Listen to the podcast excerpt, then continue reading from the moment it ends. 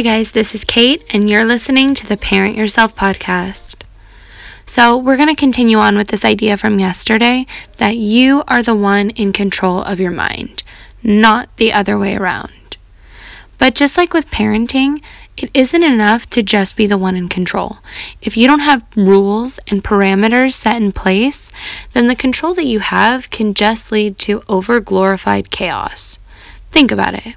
If you were a kid growing up and you had no idea what the rules were or what you'd be punished for or rewarded for, and both of these changed literally randomly, not only would you be absolutely freaking paranoid, but you would also have no idea what you should do in any given moment.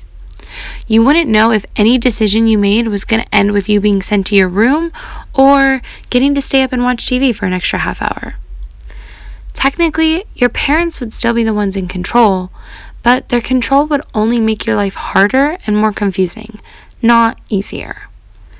While I'm usually all for breaking the rules and going against societal expectations, when it comes to your own mind and parenting yourself, there's nothing more important than establishing some ground rules. Your mind needs to know which actions are going to result in punishment and which are going to be rewarded. And you have to actually stick with this because if you slack off, your mind just like any five year old, is going to realize that it can get away with doing what it isn't supposed to sometimes. And that is not a good thing. And the biggest mistake people make when it comes to their mind is rewarding it for boredom instead of punishing it. This is literally the biggest mistake that 99% of people are making right now on a daily basis. Think back to when you were a kid. If you came to your mom or dad and complained about being bored, how did they respond? Chances are, if your parents were anything like mine, they started giving you chores to do. That's right, you're bored? Oh, here, you can go clean the bathroom. Still bored? Well, when's the last time you dusted your room? Oh, you're bored again? Here, you can come help me wash the dishes and put them away. This is what I call parenting gold. If your parents did this to you as a kid, call them up right now and thank them. Seriously. And now look back on your adulthood and realize that not only have you not done this since you were a kid, most likely, but instead you've been rewarding yourself for being bored with television and social media. And if that's you, slap yourself across the face right now. I mean, maybe not hard, but you still like need a slap in the face because you've literally been the world's worst parent to yourself. Stop rewarding boredom. Stop rewarding boredom right now. If your mind is giving you clues that it's bored, and these can be like when you start to feel tired in the middle of the day, but not too tired to sit through six episodes of The Office or scroll through Pinterest for two hours. Or you find yourself getting distracted, or you don't have much interest in really doing anything.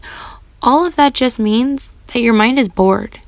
And here's the real kicker, guys your mind isn't even actually bored.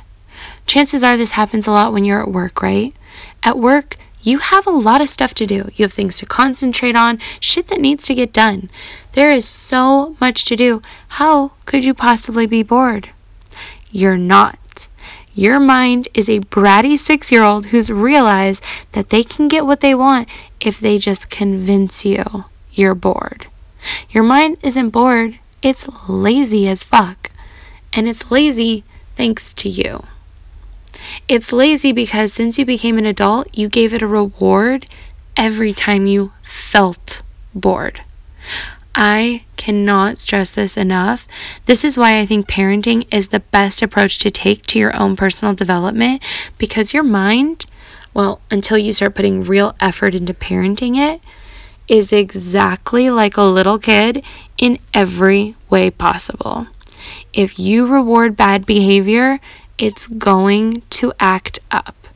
If you reward good behavior, it's going to do what you tell it to do. It's conniving and tricky, and it's always trying to get what it wants. And what it usually wants is bad for you, like television and candy. because it's literally a five year old. And that's not even a metaphor for most people. Most people's minds are actually like five year olds in the sense that they're constantly asking for television and candy. And candy can also be like junk food, sweet stuff, McDonald's, whatever. Most people have that exact problem where their minds constantly want television and junk food. So I'm 100% certain that for most people, their mind is exactly like a five year old that has never actually gotten good parenting. Boredom should not be rewarded, you guys, because if it is, all you're doing is incentivizing your mind to mimic the feelings of boredom more often. If you reward your mind by scrolling through social media or watching TV anytime you feel bored, your mind is going to keep getting bored. If, however, you start punishing your mind when you start to feel bored by giving it annoying tasks to do that no one likes doing, like deep cleaning the tile in your kitchen or scrubbing your toilet. Guess what? Your mind is not going to want to do anymore. That's right, you guessed it. It's not going to want to be bored anymore. It's going to actively try to avoid feelings of boredom. Because just like a child, it's going to do everything it can to avoid being punished. So today, set some ground rules with your mind and start with boredom. Outline exactly what will happen if you start to feel bored and make it unpleasant. You want to start creating negative associations in your mind with boredom so that you stop feeling bored. Social media and TV should not be something when you do when you're bored ever again. Stop sending your brain mixed messages and rewarding it for something you don't want it to do. In this way, you can strive to be the best parent possible to yourself, which is only going to make achieving success and actually going after your dreams that much easier.